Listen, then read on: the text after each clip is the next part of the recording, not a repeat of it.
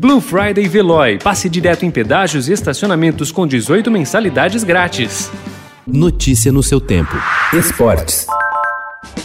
E o Palmeiras no ardor da partida, transformando a lealdade em padrão. Sabe sempre levar de vencida e mostrar... O Palmeiras está muito perto de uma vaga na semifinal da Copa do Brasil. Ontem, debaixo de muita chuva no Allianz Parque, o time venceu o Ceará por três a zero. Com esse resultado, o time alviverde, que soma sete vitórias consecutivas, poderá perder por até dois gols de diferença na partida de volta, para ficar entre os quatro melhores da competição nacional.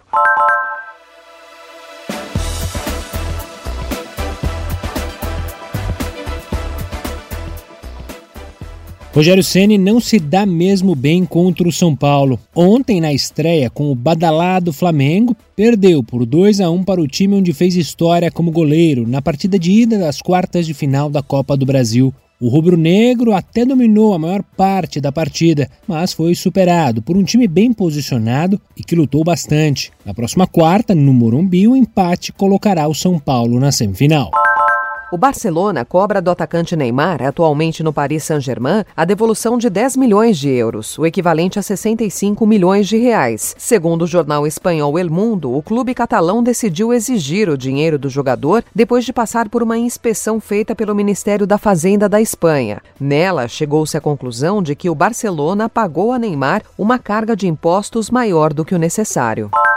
Diego Armando Maradona recebeu alta ontem do hospital em Buenos Aires, onde foi submetido a uma cirurgia por causa de um coágulo no cérebro e vai continuar o processo de reabilitação em uma casa adaptada para ajudá-lo a se recuperar da dependência de álcool e drogas. O astro não queria passar por esse novo período de recuperação, mas foi convencido pelos médicos e familiares da necessidade.